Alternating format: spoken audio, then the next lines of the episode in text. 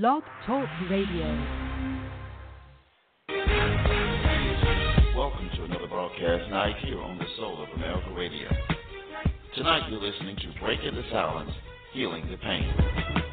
Breaking the Silence and Healing the Pain offers an open and candid dialogue platform in which you can discuss issues involving sexual abuse, emotional abuse, addiction, depression, just to name a few. Join us tonight with your hosts, Jenorice, Tasha, Tammy, and Tony.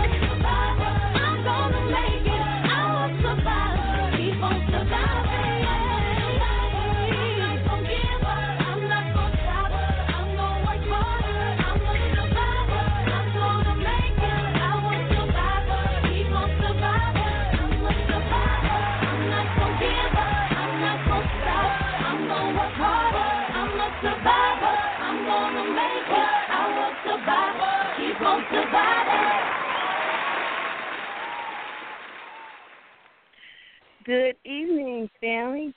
Tonight is September 8th, 2016, and I want to welcome you to tonight's episode of Breaking the Silence and Healing the Pain. I am your host, Jenorice, and I'd like to introduce to you my co host. That will be Tony, LaTarsha. Hello, everyone. Hello, everyone. Mark Anthony. Mark Anthony. Oh, my goodness. Where's Mark Anthony? I know, right? I know, right? Ah. Uh, hmm. Push ups for him. Okay, okay. All right, no worries. Uh, we do have a special guest tonight. And our special guest uh, host this evening is Stefan. Can we get some Hello. applause for Stefan? Oh, he's Hello, got a big Mr. applause. Stefan. How are you?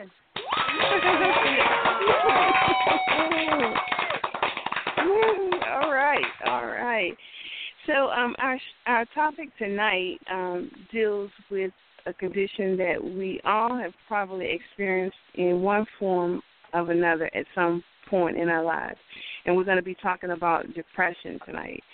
Uh, depression can be mild or it can be very, very severe, and uh, it's something that that happens to all of us. And so, when we talk about depression, we want to talk about what it looks like. So, what the signs and symptoms look like, and if we go over some things that sound familiar to you, that you feel like um, apply to you, or they may apply to somebody that you know or love, we're also going to offer some resources and some advice on on uh, what you can do uh, in order to be able to have it addressed. Because a lot of depression goes unaddressed and um and that can you know that can make for poor health and poor health decisions and sometimes it's masked by different things. So you know everybody goes through some depression sometimes. So like uh natural things like if there is um death of a loved one for example that can make people go into a depression or illness. Uh when parents get ill you know we think about how they used to be young and vibrant, and then we kind of see them decline. That can cause a little depression, not only for us looking at them, but for them as well. Um, women sometimes, after they have a, a baby, they go through what's called Yeah. postpartum depression. Right, Tony? Right. Um, That's right. Ta- Tasha, did you experience anything like um, postpartum depression when when you had your kids? Do you remember? I don't remember if I actually had um depression like right after I had my kids. I do remember um going through a really bad depression state at one point in my life where, you know, it felt very dark. I felt like I could see, you know, no light. I didn't have anywhere to turn, you know, when I wake up in the morning. I just wanted to go back to sleep. You know, I just wished that I did not wake up you know, I remember having those um depression stages in my life and I didn't, you know, I felt hopeless, helpless. You know, I didn't want to get out of bed. I didn't want to go to work. You know, I would call out from work. I couldn't sleep at night. I would be up really late at night. I'm always crying, you know, and not um always being in touch with what I was actually feeling because I was feeling so much. Um, I definitely know, you know, um, in the midst of when I first filed for my divorce, you know, I really went through a really depression stage and throughout, you know, different um stages in my marriage, you know, of going through a lot of depression from um just a lot of um you know, my husband was the infidelity. You know, it caused me to feel like, you know, I was worthless and I couldn't understand, you know, why um I just couldn't I could I couldn't snap out of it. You know, but once, you know, after a couple of years of going through therapy, you know, I look back at it now and it's like, you know, I get up in the morning, you know, even if I don't feel like it and I push myself every day to go to work. I push myself, you know, to get out of the house, go to the movies, even if I go to the movies by myself or go out to eat by myself and you know, I get out the house and I do things that make me happy, you know. And I know that, you know, depression is not from God. So it definitely gives me hope now and I see, you know, the sunshine when I go outside and I feel that happiness now. So I know that um it's really hard when you're going through that depression because it feels so dark. So did you ever consider like taking medication uh during that time? I did um try medication before and um you know, and when I got to a certain place, you know, I was able to stop taking the medication. But yes, I did try the medication. And I did find it to be helpful to a certain degree, but I think it gave me side effects. So I didn't like the medication as much, you know, from the from the side effects. But it did help, but it gave me side effects. Yeah. So um, back during the time when you were saying that it was so dark for you that you um, that you couldn't get out of bed, did you ever have any like good days in between, or do you remember that as just being continuously, you know, dark periods?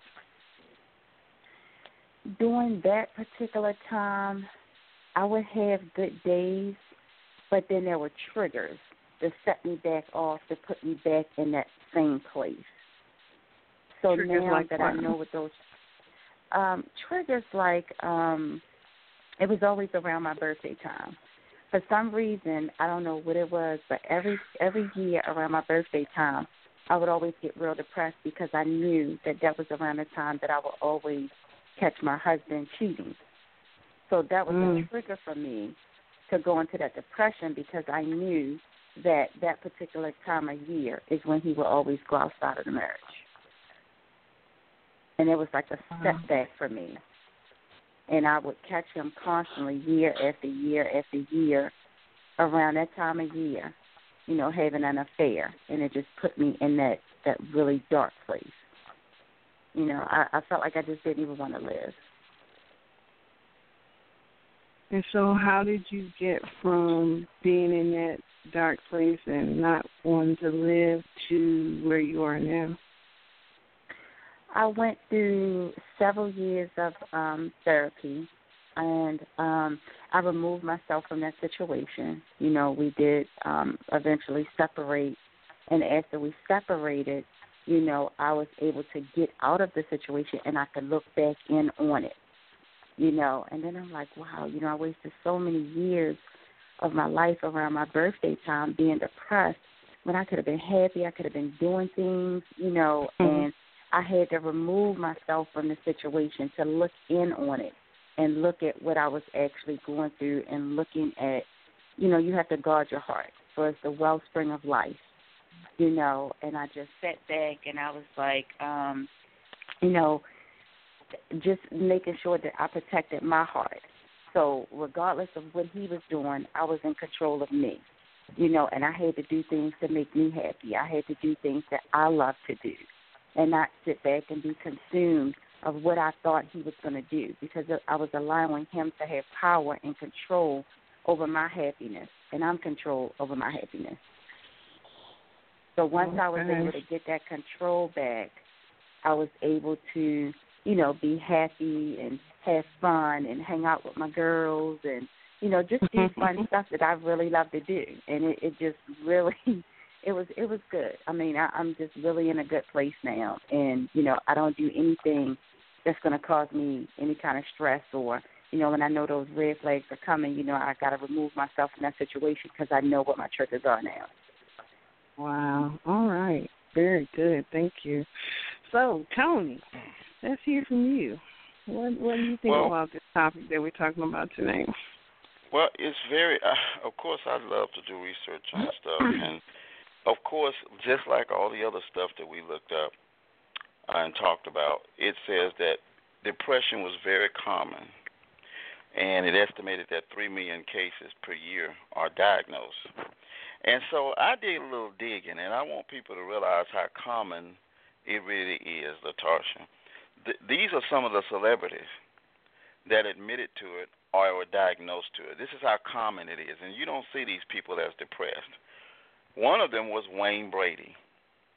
And um, mm. after the death of Robin Givens, Brady opened up about his own depression battles because you know, of course, Robin Givens, uh, Robin, Robin uh, Williams, Williams, had some, um, yeah, yeah, Robin Williams had some suicidal stuff, and he had a lot of depression going on, and that made Wayne Brady open up about his after that death. Here's another surprising person. If young people listen, Nicki Minaj. Now, Nicki mm. Minaj mm. in 2011 in a Cosmos article opened up about the depression that she had when she started performing and that she had to deal with a lot of disappointment over and over and over. And she opened up about that. How about Ellen DeGeneres?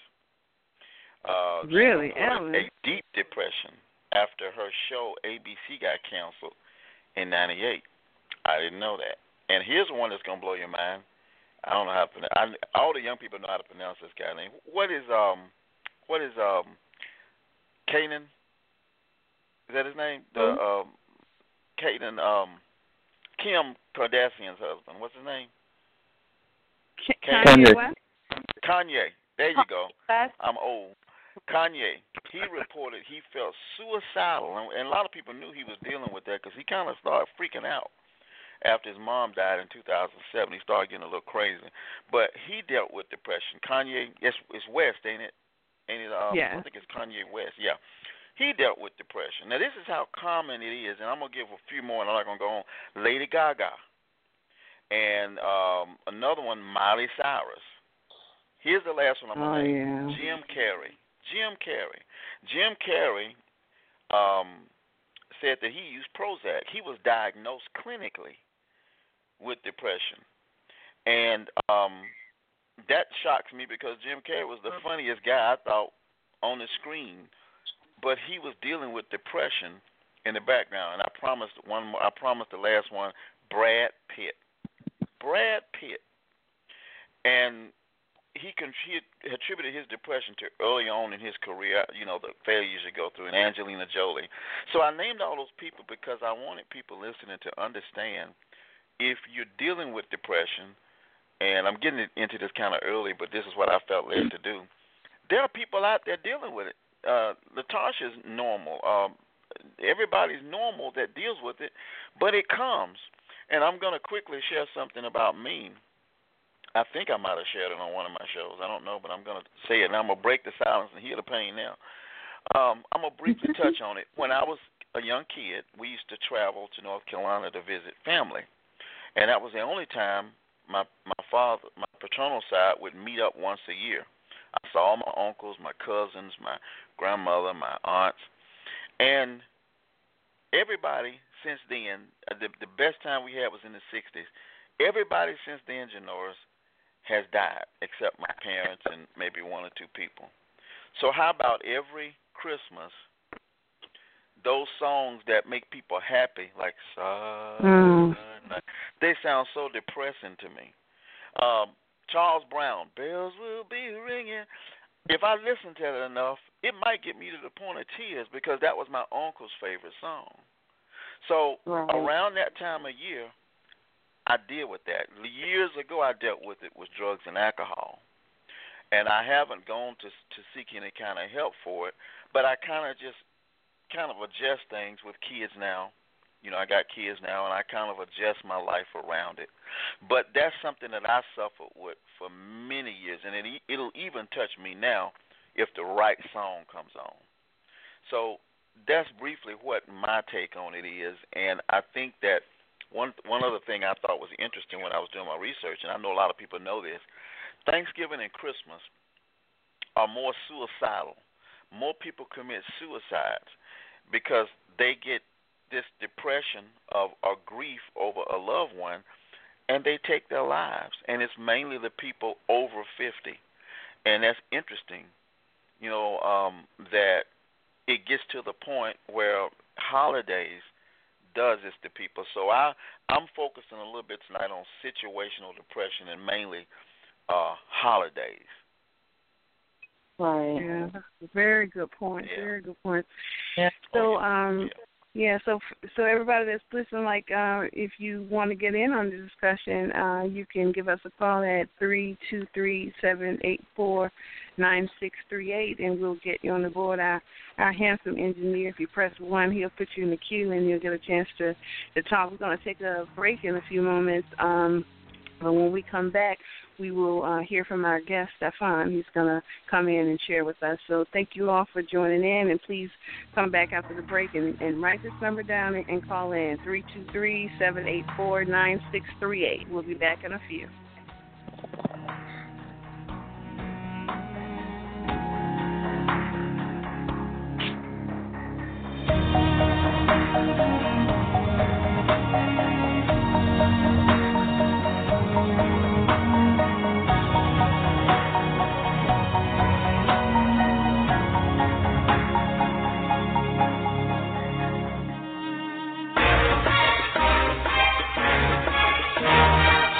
This is the soul of America Radio.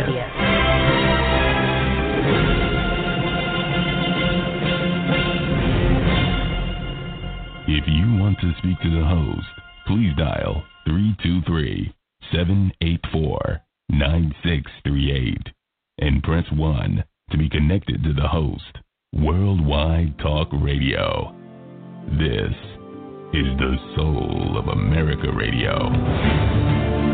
Sexual abuse, emotional abuse, addictions and depression, domestic violence. We are breaking the silence, healing the pain.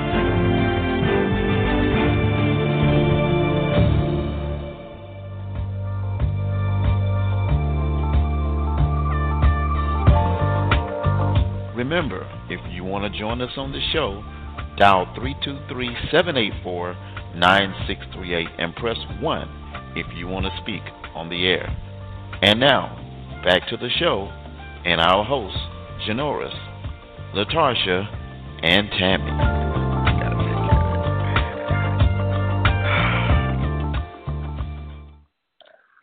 Okay, and we are back. I am Jenorice, your host, and you're here with Breaking the Silence, Healing the Pain. Our topic tonight is depression, living in the darkness. And uh, we have a special guest uh, host that's coming on tonight. Uh, everybody, will you please welcome Stefan to the table? Welcome, Hello. Stefan. Uh, thank you for jo- allowing me to speak tonight. My seed for depression actually began when I was about three years old. We have some Selma people in the house. Um, you guys are familiar with old uh, Anderson Funeral Home? Oh, yeah. Oh, yeah. well, Yes, when I was yes. three years old, I, I had uh, what was that? I, I said when I was three years old, I had an opportunity to actually visit Anderson Funeral Home, and the person that I went to see was actually my aunt. And I, even though that was decades ago, I still remember it quite vividly. And two years later, I had an opportunity to see another person in a coffin in the form of my mother. And uh, and that, and about f- five years later, had another trip to a funeral home, and that was actually to see my final aunt.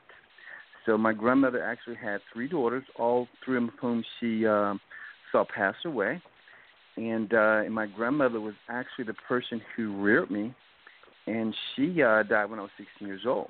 So within a, a period of really the first 16 years of, of my life, the in, entire matriarchal uh, structure of our family had all passed away, and the the the depression for me really, really, really took off uh, after my grandmother passed because this was a year before I was to graduate high school, and uh, with most uh, people, uh, the senior high school is probably the, the happiest or the most memorable days of my life. I can recall very clearly just going to Selma High School every day and essentially coming home and uh, being depressed and had all the mm. freedom in the world to do whatever I wanted uh, at age 16 because my brother, I had a a 20 year old parent. So if you can imagine, most 16 years 16 year olds will find it pretty cool to have that kind of uh, liberty. But uh, that wasn't the case with me. I was really, really depressed, and uh, so as you imagine, you guys talked about some triggers earlier. So uh, I've, I've got a ton of them in the form of both uh, actual day-to-day triggers to dreams, and uh, the dreams are as far as uh, something I have uh, nightmares, such as me having uh, planning this uh, wedding day on the day of my uh, actually the, the day of my wedding. Uh, law enforcement knocks up to my door and uh, just to inform me that my fiance is about to be here, just uh, passed away in a car accident.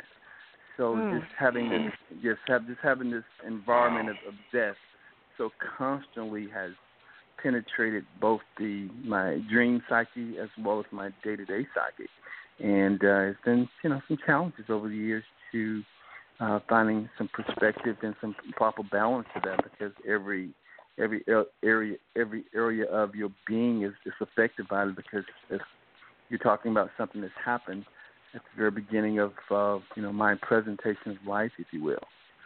So that uh, is my story, if you will, from the depression standpoint. Wow! Oh my goodness. So, so you, did you say two years old or three? Three, actually. Three. At three. Yes. And so, when you, uh, what do you, what do you remember that feeling like for you? Like when you saw your, when you saw your aunt. What what did they tell you? Did did people explain well, to you what was, was going on, or what? It was actually a pretty interesting day because I remember walking into the room. It was really dark, and of course, you know, I was with my mother, and my grandmother, and they part of them kind of ignored me a little bit. So I'm a I'm a playful three year old child, and I actually started climbing up on the uh, on her casket. And then I remember my mother very clearly saying, "Boy, what are you doing?" And she just kind of grabbed me to grab some control of me and that's when I actually have an opportunity to see my see my lying there. And so that was my you know my first um, you know day to day look at um, a real dead person. What was so interesting about that move is that there was not any mourning. It was incredibly calm. So my earliest perception of death was not what one would think of in terms of the mourning. She looked extremely peaceful, and there was not a lot of emotionality going on with my mother and grandmother. So my very earliest uh, experience with that was really, really a positive experience in the context of what you you know might think that would be, but it just so subsequent death that uh, things took a turn. But the actual first experience was not uh, actually all an, an unpleasant one, even though you know this was my aunt we are talking about. Wow. Hmm. It, hmm. And so, was there any any dialogue then when when your mom passed? Like, did they try and prepare you for what you were about to see, or did they just kind of? Not, not really. I mean, I just ask you to be a little mindful of because uh, my grandmother was uh, too old school, and if you guys know about old school grandparents, old school parents, children were objects more so than subjects, and being that you know you're you kind of pacify children, so to speak. So not a whole lot of regard, you know, done um, was talked about, discussed. Of course, it was all pre-Dr. Spock and all the things that you should expose children through, or shouldn't, or that all the sensibilities associated with with that were just not there. But by virtue of just the attitude that this is a child, you know, chances are five, ten years from now, we won't even remember it, and you know, life will go on. But uh yeah, I, I remembered it. Um, you know, I, I to this day I remember my mother's funeral like it was yesterday, and and that was in 1971. So basically over four wow. years ago. Wow. And you know, I can relate to that with with um with my great grandfather. I got a picture of myself standing out behind the church. I was what seven, eight years old, and I got a picture of myself standing behind my great grandfather. He's like six six, and I'm standing behind him, and I can remember the feeling that I had. Um, and it's difficult to put in words. And that led me to think when you said that you saw your aunt that there's grief, and I'm sure, uh, according to psychology today, I was looking at this earlier. It's funny you should bring it up like that. That grief can turn into depression, and the only difference was they said that people with depression. Uh, the key difference with grief and depression was that people started suffering from major depression. They tended to be isolated, and they felt mm-hmm. disconnected from others. And and I can remember at eight at that time, I can remember going off to myself and kind of trying to deal with it myself because nobody didn't really they didn't really uh you know on the on the um on these shows that you see uh you know Cosby's and they, they always bringing the kids in and hugging them well you know to me they were just I didn't get that so I'm I guess my question mm-hmm. to you is did you if you remember do you do you remember being embraced? Uh, did somebody did did you get recognized and you were embraced, or did you kind of feel apart from it and it kind of grew over the years? Well, that's a very interesting question. That's a very good question because one of the things that uh, has happened to um, as a re- as a result of that, you were kind of an aberration of sort, meaning that you were the kid mm. that didn't have any parents, and so there was this there was a sense of community parenting that occurred as a result of that. So you're right. Uh, right. Because I remember people that knew I didn't have any parents. They were like, you know, give me some pocket change and things of that nature. But um mm-hmm. so yeah, that, that you know those type of things absolutely occurred. You're right. Yeah, because it's um, it's definitely a difference, and it is a when when you're going through it, um, it's difficult. And I even had it recently. I'm a I'm a grown man, and I and my aunt passed earlier this year, and it's something about death that brings uh grief and and I was always told mm-hmm. that if you grieve too long it turns into depression and so that's what I would guess I was trying to pick around because I'm kind of wondering I guess it's a thin line I guess depending on how you handle your grief if you're embraced yeah, I, and people love on you. Go ahead. Yeah, I think I think for the most part, attitude affects depression because there was right, a total difference right. between uh my perception of the age of a person as well. I think when you're dealing with mm. young people, myself, mm. the, the loss mm. of my grieving my mother didn't really occur when I was young. It occurred mm. when I grad finished high school and she wasn't there. It occurred when I graduated from college and she wasn't there. It was occurred, you know, it occurred throughout the course of your life, where you know, with as an adult, when you lose a parent, you realize the toil of that right now, and it hits you a lot harder. But as children, right. you really it doesn't hit you that immediate. Hit hits you throughout the course of your life. Right. Wow. Right. Hmm. I like I to think, think that's that God a really. That's a that's a really good point that you give because I I can remember, you know, from the time my mother, I guess maybe when she turned about 60, she started having these starting conversations with things like, well, you know, I'm not going to be here always, and there's going to be a time when I'll be gone. And I, Mm. I didn't want to hear that, and I would have told her, Mama, I don't, I don't hear that. I don't want to talk about that. Right. But you know, she would do that, and I think that that was her way of um conditioning me for the day when you know, she wouldn't be here. And I, I just have to tell you, after hearing that, like my mother died when she was 82, so about 22 years of that off and on, it's amazing how that helped me through the transition. Now, I I did. I had a a, a rough time because she and I were so close, and and I loved her. She was like my best friend. We talked, you know, two three times a day.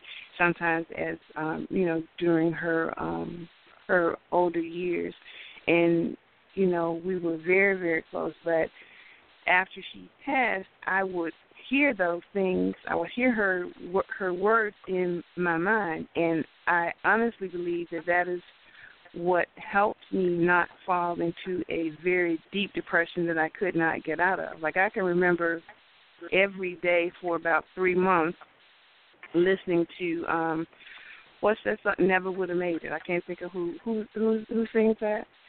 Um the gospel oh, God. Uh, He's my friend. He, everybody knows Marvin, what I'm talking Marvin, about. Uh, oh, Marvin Sapp. There you go. Yeah. And I listened yeah. to that every day for three months on my way to work and on my way home. No radio, anything. And and and that song and you know yep. how she prepared me is what is what helped me to get through it. So. Mm. Well, let me tell you something because it's strange that you're saying this. God, this is amazing. You just triggered something in my head. I'm I'm I'm uh, I'm a grown man. When I was um when I was uh, nine, I had a dog named Dobie. He was a part mixer, part, part boxer, part mutt, and I loved that dog, man. I loved that dog of my life. And I came home. You know, Dobie didn't come back home one day when we let him out to go uh, roam around. And I called him every morning, Dobie, Dobie, Dobie. He never came. So I came home one day, and my grandmama was sitting on the porch. She said, "We found Dobie, baby." I thought, oh, great, great. She said, yeah, he's in the backyard. So I went running back there, and when I got back there, and you know, people that have kind of got weak stomachs or, or whatever just kind of tune away, or small children, um, he was half eaten, you know, with with with maggots. Mm. And when I saw this, I was like totally shocked because he was in the back and my dad was burying him. He tried to stop me from going back there. I walked in the house, Jenorice, and it's funny you should say this. And I sit down, and my my my uh, one of my other family members was listening to the radio. A song came on. It's "Ain't No Mountain Mountain High Enough" by the Supremes, Diana Ross and the Supremes. Do you know today? If wow. I hear that song, it triggers a sadness in me. All these years later, I don't have to be necessarily sad to the point of grieving or nothing, but it I get that little trigger of sadness all these years later, man. So it's amazing how things wow. like a one song can strike something up, and I think that's the difference. If you can control that, uh, uh, if you if you can't control it, go see a doctor. But it's out there. Somebody was saying something. Wow. So we can't play that song on the air when, when we do. Oh my God! no. yeah, I have movies like that too. Movies that I will watch that put me in that state too. Yeah. During the holidays, wow. or just. Uh, I don't know if y'all ever heard that movie called Stepmom. Uh, yeah, with uh, what's her name, Julia Roberts and Susan right. Sarandon. That movie mm-hmm. will always depress me. wow. It was I, a pretty sad movie. I don't care if I I, mean, I, sad I don't care if I. Yeah, but I don't care if I watch that movie ten times. That movie still put me in the same frame of mind. Like But what about that one? First time watch. What about that one where the little girl is white and her mom is is is is wait a minute, the little girl is Oh white, yeah. And, um, and, and what's the name of that movie? And she starts crying at the funeral. And she, what is the name of yeah, that? uh, I can't think of the name of that. Imitation Man. Life. Imitation, Imitation of Life. Good job, God, Stefan. so oh man. I can't remember yeah, the plot, but the the little girl dogged the mama out. The, the, it was a black. The, her mom was black, and she was the servant there, and the little girl was mixed. I don't know if she knew it, and she would dog this woman out. And right when the woman died, she found out that this black lady who was the servant that she dogged out was really her mother. And so she comes running oh, out in oh, the middle I of the remember. funeral Okay, I remember. and and falls down on the casket. And man, I said, "Oh God, we better go to break. I'm about to cry too." That was a sad movie. That was sad. that was a yeah, that that was that was. Um, all right, we're gonna take a few minutes. We are gonna take a break. Um, we have a lot of people online. That, um, the boards are really lit up. So thank you everybody for calling in. We're gonna take a break in a moment, and we'll come back, and we will talk to uh, some of the folks online. So come back to us. We'll be back in a moment.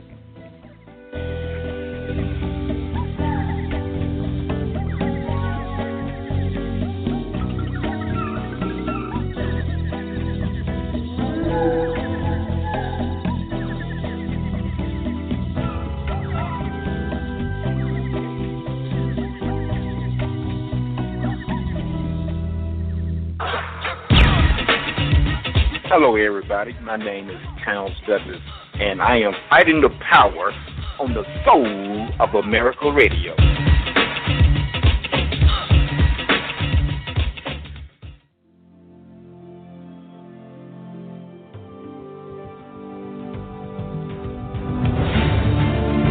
Sexual abuse, emotional abuse, addictions, and depression, domestic violence. We are breaking the silence, healing the pain.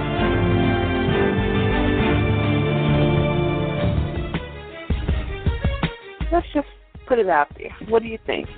Sex addiction. Is it a diagnosis or an excuse? It's, it depends on the person itself and what we define as sexual addiction. All sexual addiction is not negative.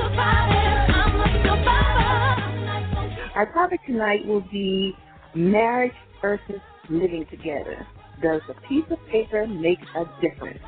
Oh, Whoa, whoa. I mean, no, what, what type of marriage are we referring to here? Let's clarify that. so come on, you survivors. Join us every Thursday night at 9 o'clock p.m. Eastern so you can break the silence and heal the pain. Right here on SOAR. I will survive. Keep on surviving. This is the soul of America Radio.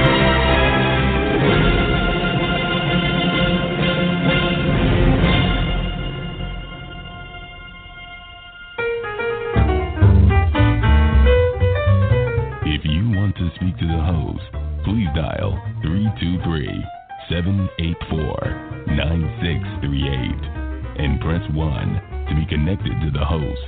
Worldwide Talk Radio. This is the soul of America Radio. And welcome back to Breaking the Silence, Healing the Pain. And we are back. This is Jenorice, and welcome back to Breaking the Silence and the Pain. Our topic tonight is depression, living in the darkness. We've all been talking about different um, experiences that we've had uh, with depression, and we have a special uh, guest host tonight, Stefan, who's been sharing with us. We want to thank him um, for coming on. And I was. Thank you, thank you. Y'all are As, making him um, get the big head. Will y'all stop that?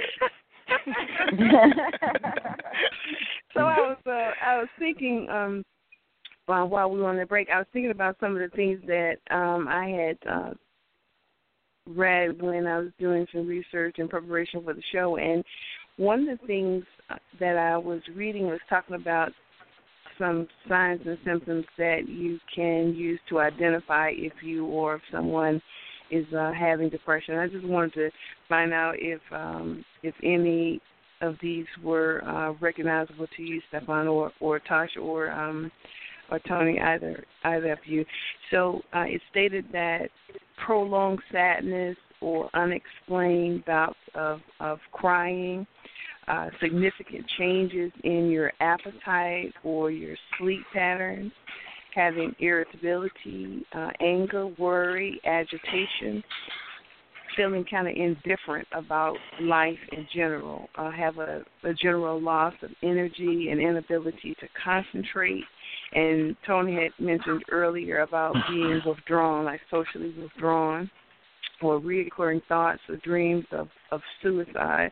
So I know that you had said that you had this dream about um, your wedding and you know how the, there was a knock on the door and you know they were announcing that your fiance had been killed and so um do you have um other dreams or other problems sleeping that you would relate to um you know having um depre- that relates to your depression or in the past Uh, yeah, that, yeah. Actually, there's a couple I'll have to share you. There's uh, an ongoing dream that I've had, whereas, and I think part of this has something to do with the fact that uh, you can, um, and this is going to ring home to some to our Selma people there that Miller's Funeral Home when they decided to move from their location wherever they was and decided to move right across the street from the project. Well, right across is the right, right they moved right across from my back door. So literally, whenever Oh. uh, I used to actually have to open my window, we it, my had a line of sight to a hearse, and so Mm. part of that as well, I de- I developed this dream over the years of of actually ha- waking up in the middle of the in, in a funeral home, where my job is to embalm somebody, and and Wow. it terrifies the heck out of me, and I've had to uh, I I I um always wake um every time before that before it is needed. But there's one thing I, I would like to add to you guys because about a couple of years ago, I actually went to uh I admitted myself into this uh to this hospital and one of the there's some couple of things I'd like to share with you about the qualities of people that were there. And and one of the things is everybody there seemed to be really self-critical themselves, and they have the tendency to really internalize a lot of things, and they're either disappointed in themselves or feel disappointed that they'll let other people down. And that is one. Mm. Those three things were present with everybody in those in this room, and I thought this was very interesting because I, I saw a quote in a movie recently that says, "Snakes don't commit suicide." so the people out there that are doing ill will aren't the people that really it should be in these institutions. It's the people who really beat themselves up emotionally. So for for Right. those in the audience, if you find yourself being self-critical, um, internalize things a lot, um, just please learn to accept your humanness. There's certainly the snakes out there certainly accept theirs. They do not give a flip about anything but themselves. So just uh, embrace your humanity and continue to love yourself, regardless of whatever flaws you perceive that you're having, because at the end of the day, you're really only hurting yourself. So I just wanted Right. to um, add that. Oh, wonderful. That's Yeah, that's advice. awesome. Yeah.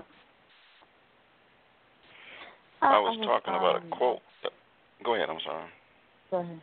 No, go ahead. Talk about your quote. But there was a um a quote I mentioned, and it sort of goes in line with that. I'm just going to say that and move on. But it was um I, I've always I've taken this quote to memory, and it's by Henry Wadsworth Longfellow. And when I first heard it, I said I'm never going to forget this because it reminded me a lot of me. And it says every man and or woman has his secret sorrows which the world knows not, and oftentimes we call a man cold when he is only sad. And it's amazing. That's one of the symptoms where you're short with people, and you you uh, might come off as arrogant, and and it could be a defense mechanism, but it could be sadness, it could be depression, and uh, it's Right. it's funny because a person can uh, um, take that as a attitude problem and cut you off. And like this quote by Longfellow says, a lot of people think you're cold, but you're sad. And I went through that around Christmas time uh, when I was when I would be growing up. After we all fell apart and people started passing away, um, I, I remember when my kids were young.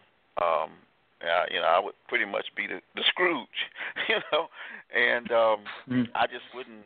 I mean, I would do the things you do, you know, when you when you're uh, parents, but um, I never wanted to do anything, and uh, I, guess that came off as kind of strange to them. I never wanted to get out and do any activities, and it really was because I was kind of sad, kind of fighting a depressive state with that uh with the holiday. So I just wanted to bring that out. I, I always thought that was a cool quote, and that it really spoke for people that might be in a depressive state. Right. I also had a quote that um that it reminded me so much of myself and when you mentioned Robin Gibbons earlier, you know, it came to mind. Robin and it Williams. says I think Robin Williams. yeah. It says, um I missed I think the saddest people always try their hardest to make people happy because they know what it's like to feel absolutely worthless and they don't want anyone else to feel that way, feel like that. And I used to always feel like that. I always wanted my friends to be happy. I always wanted to blow their birthdays up and, you know, always wanted them to feel so happy and, you know, feel so special It's because I never wanted them to know how worthless I felt on the inside. Mm. Mm. Yeah. So when I seen that quote, I was like, wow, I can only imagine what he was going through. I can only imagine. Yeah, Robin Williams is a, a wonderful actor. Like I, I can't remember anything that I ever saw him in that I didn't Mork like. Mindy. He's very. Uh, I, Yeah, I Mork like and Mork and Mindy. It was goofy, but Uh-huh. I, I liked it. I really did. I Mrs. really But- did. Mrs. Butterworth. look, now y'all- Mrs. That y'all Mrs. age. Doubtfire is one of my Mindy. favorite Doubtfire. movies. Yeah. Mrs. Yeah. Doubtfire. Oh my yes. I I Yeah. did, and and so it just goes to show, just like the quote that you were saying, um, Tony, you just never know what people are going through. You know what I mean? You can you Right. can Right. see people, and you just never know. Somebody that you see that is smiling all the time and happy all the time, Oh, you see yeah. that that could be a mask that they're wearing, and and and, and underneath they can be really really sad. And I, I would say Oh, Robin Williams would it. be Yeah. one. Yeah. Yes, absolutely. He always kept a know, smile, when- a big smile. When you said that, that brought something to mind. Smokey Robinson wrote a song called "Tears of a Clown" back in the late Mhm. sev- early seventies, late sixties. You, you guys are young; you might not remember it. But in that song, one of the verses says, "Just like Pagliacci did, I try to keep my sadness hid, smiling in the public eye, but in my lonely room I cry, the tears of a clown." He got that verse from a play called Pagliacci, and in the play there was this clown, and he he uh, he was on stage making people laugh, and it's based on a true story. But his but he was depressed because his wife was having an affair. But Mm. he would the contrast of making people laugh as a clown, and then he would go backstage and cry, and he ended up killing his wife and his uh, and her lover. But that depressive contrast thing, um, like you said, people are wearing a smile, and in this in this particular song, he wanted to bring that thing out about people wearing smiles and hiding the pain. And as we see in that play, it could be dangerous because the, the clown went and killed everybody. But Mhm. at the same time, that that always intrigued me uh, uh, in that song.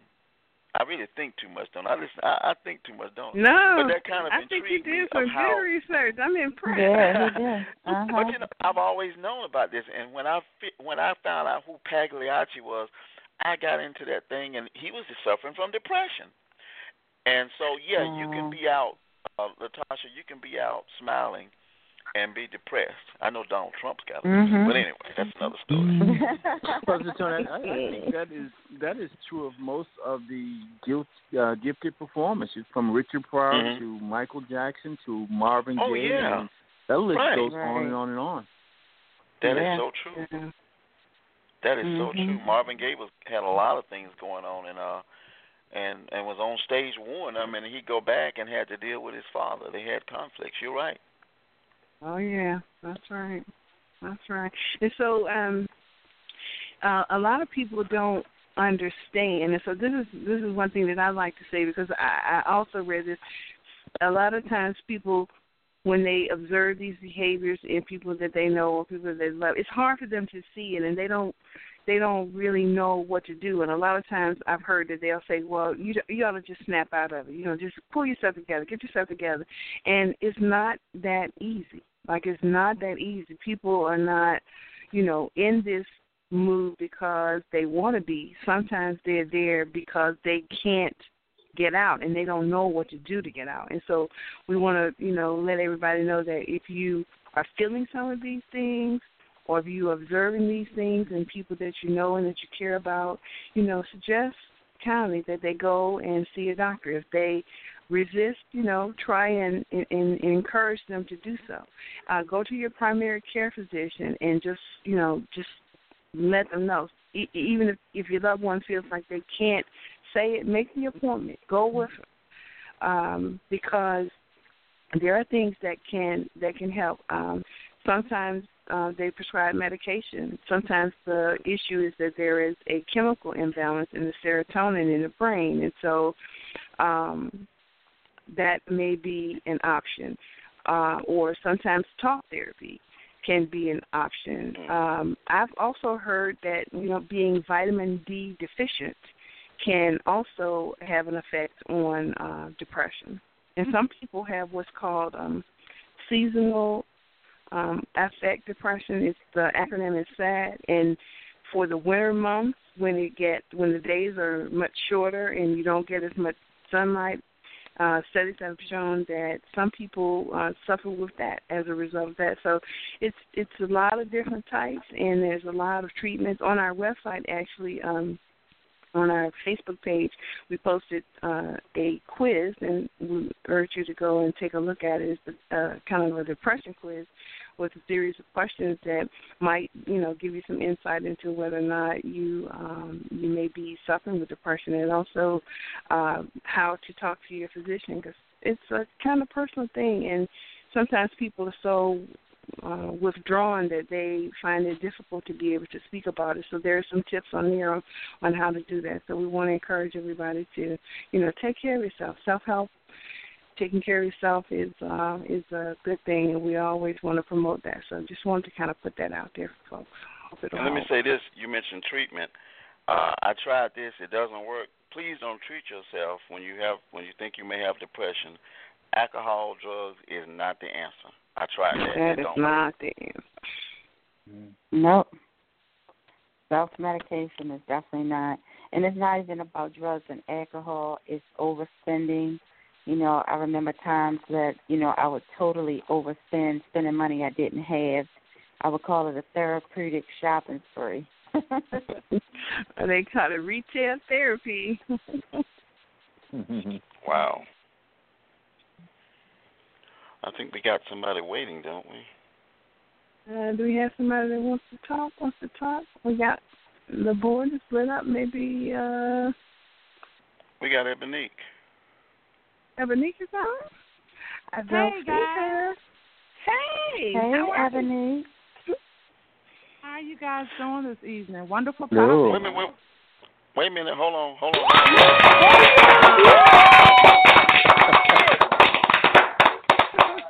Okay. I wait, wait, wait a minute. Wait a minute. The big, the bold, and the beautiful.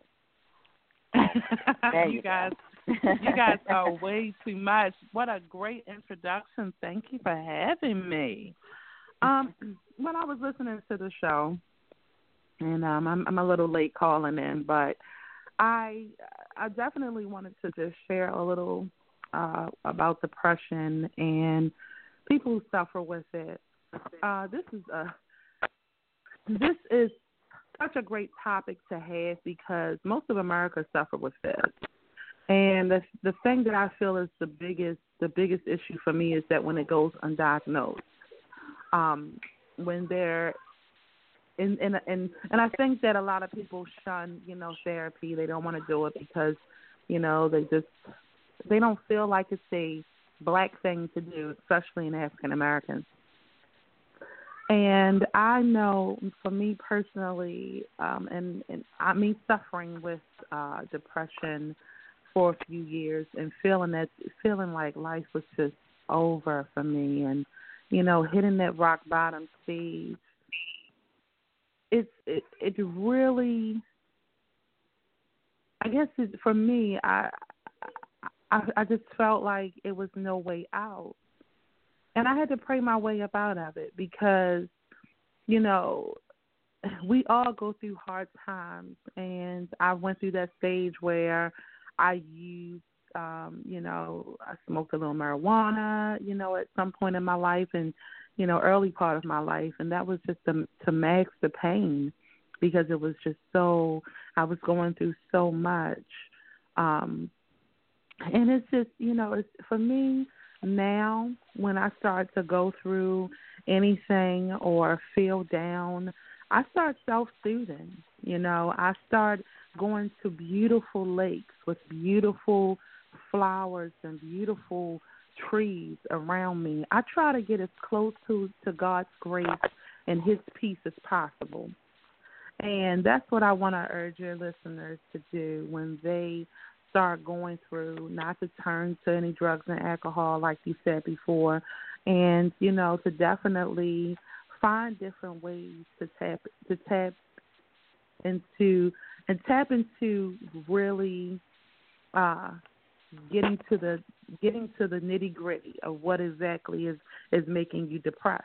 It's a lot of work to get to it. It really is. And and once you unmask the things that are making you depressed, then it can't affect you the way that it used to. Some people get depressed because of, of a certain time of the year and they've, you know, had a trauma, somebody passed away.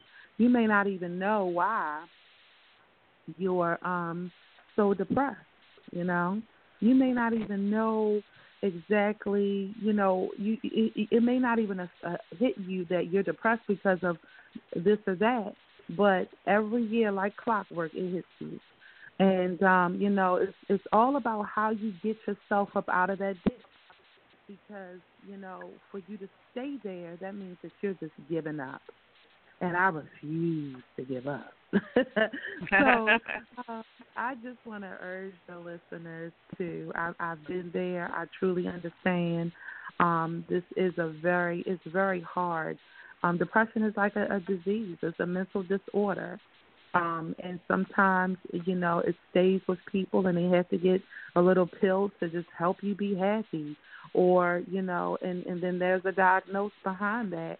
But for the most part, I truly believe that you know when Jenorice you talked talked about the sunshine, and I think that has a lot to do um, with some people in depression. Um, I also believe that uh, I know that a lot of people don't believe in horoscopes and things like that, but when certain moons are shining, and you know when they talk about the um, the horoscopes and just talk about uh, the universe and things like that, I think there's some truth to it, you know, to a certain degree because um, I'm just it's dependent. My mood fluctu- it fluctuates. I mean, if the sun is shining bright, I am so happy.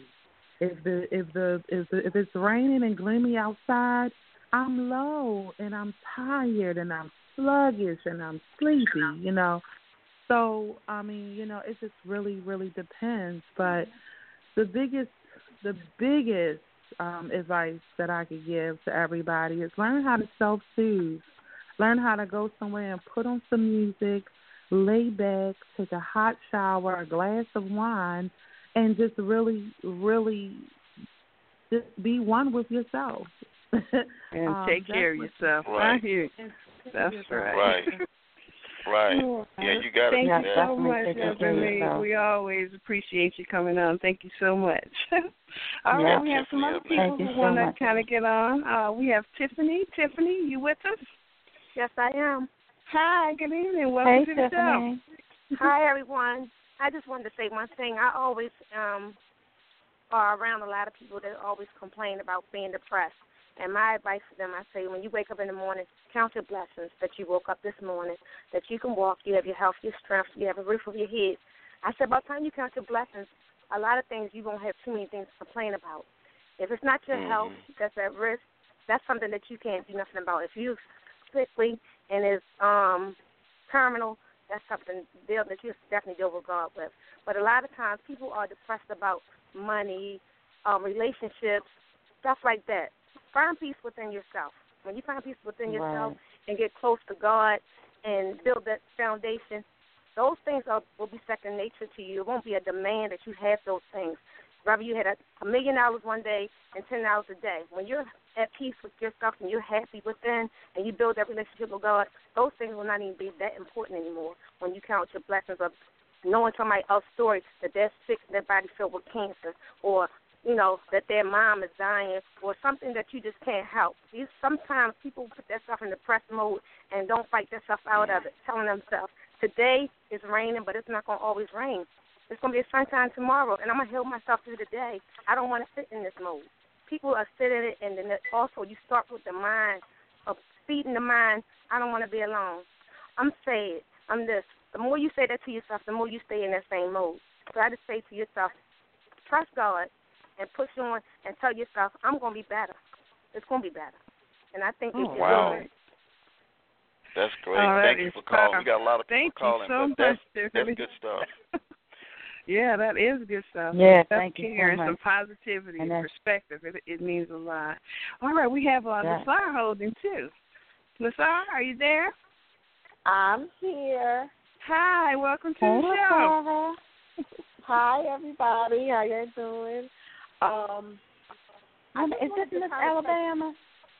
It's Miss Alabama, yes. Hey, y'all, we got Alabama in the house.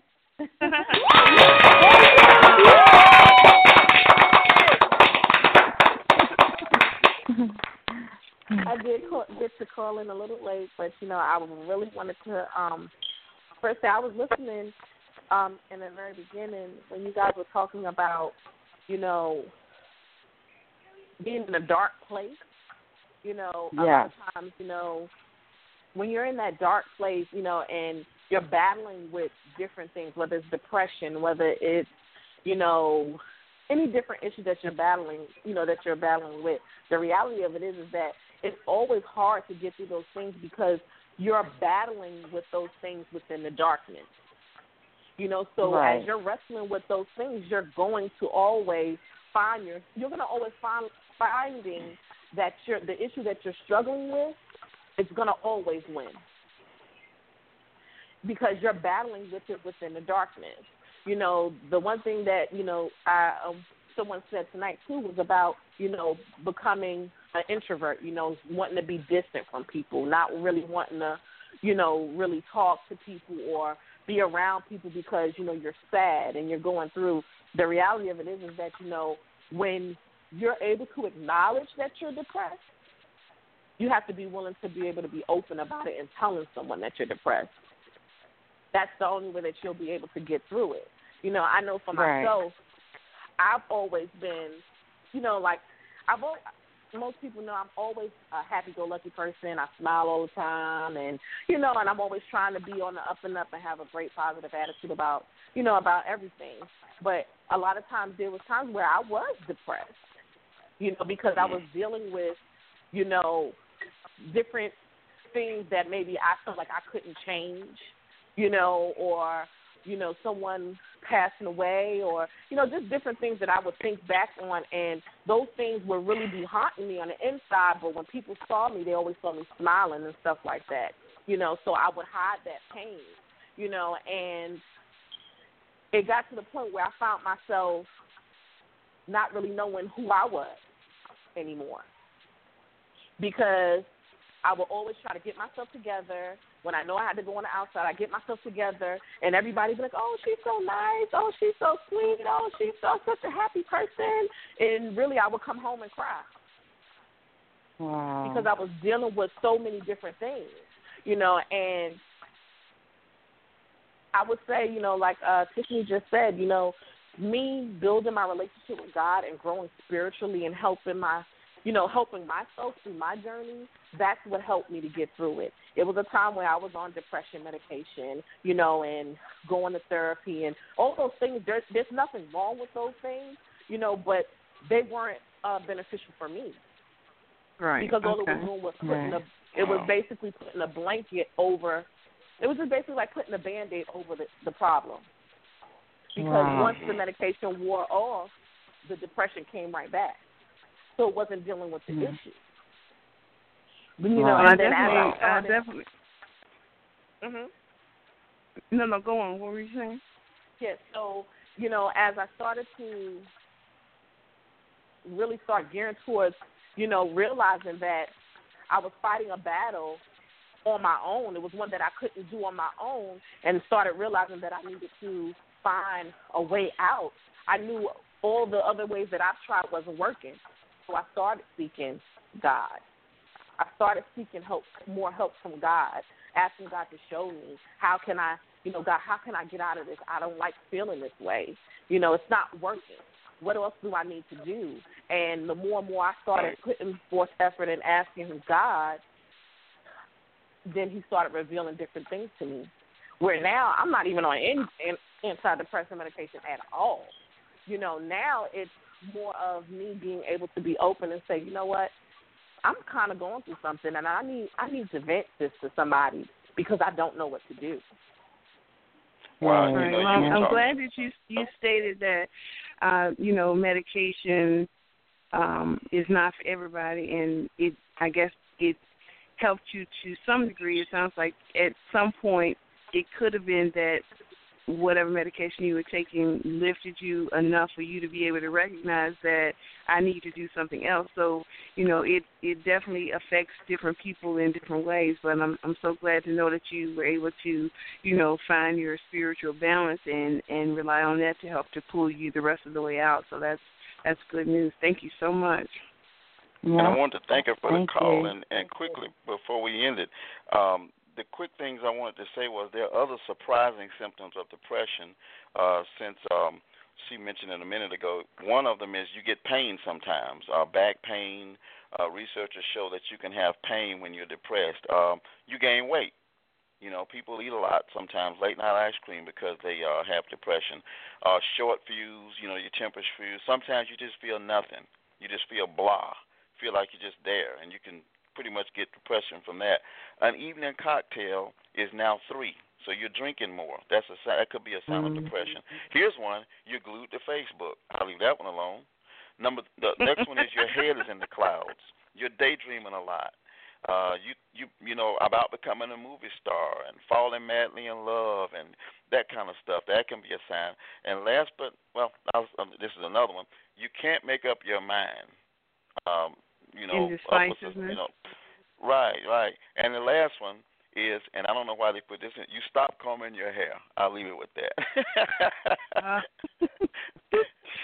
oh, all right. Well, I want to thank everybody uh, for joining us. Everybody that called in, thank you so much for your comments and for speaking. And we want to say a special thanks to our uh, guest host, Stefan. Stefan, we really appreciate appreciate you coming on and sharing with us and hanging out with us. And we hope you'll come back and hang out with us another time. Yes, Absolutely, it's my pleasure. Thank you so much, and we definitely really appreciate the in, insight and just being transparent. We really appreciate that. Appreciate you too. Mm-hmm. All right, and so we can get ready to to close it down, Tony. Is that what we're getting ready to do? Oh, I want to say this: we missed you, Mark Anthony. I hope everything is going well with you, and we hope to hear hear you and have you back on the air with us uh, next week. You're in our thoughts and our prayers, and uh, everybody, thank you so much for joining in. I hope that you know we have reached out to somebody and that you've gotten some good information and you know uh, check out our uh, facebook page uh, for some additional information and uh, tips on um, health care as it relates to depression and you know look out for each other and love each other and pay attention and do some self care Yeah. and take care of yourself so on behalf of me i want to say bye everybody you want to say bye Good night, Goodbye. everyone. We love you, and we Oh, will keep you in our a- prayers. It's a wonderful world, y'all.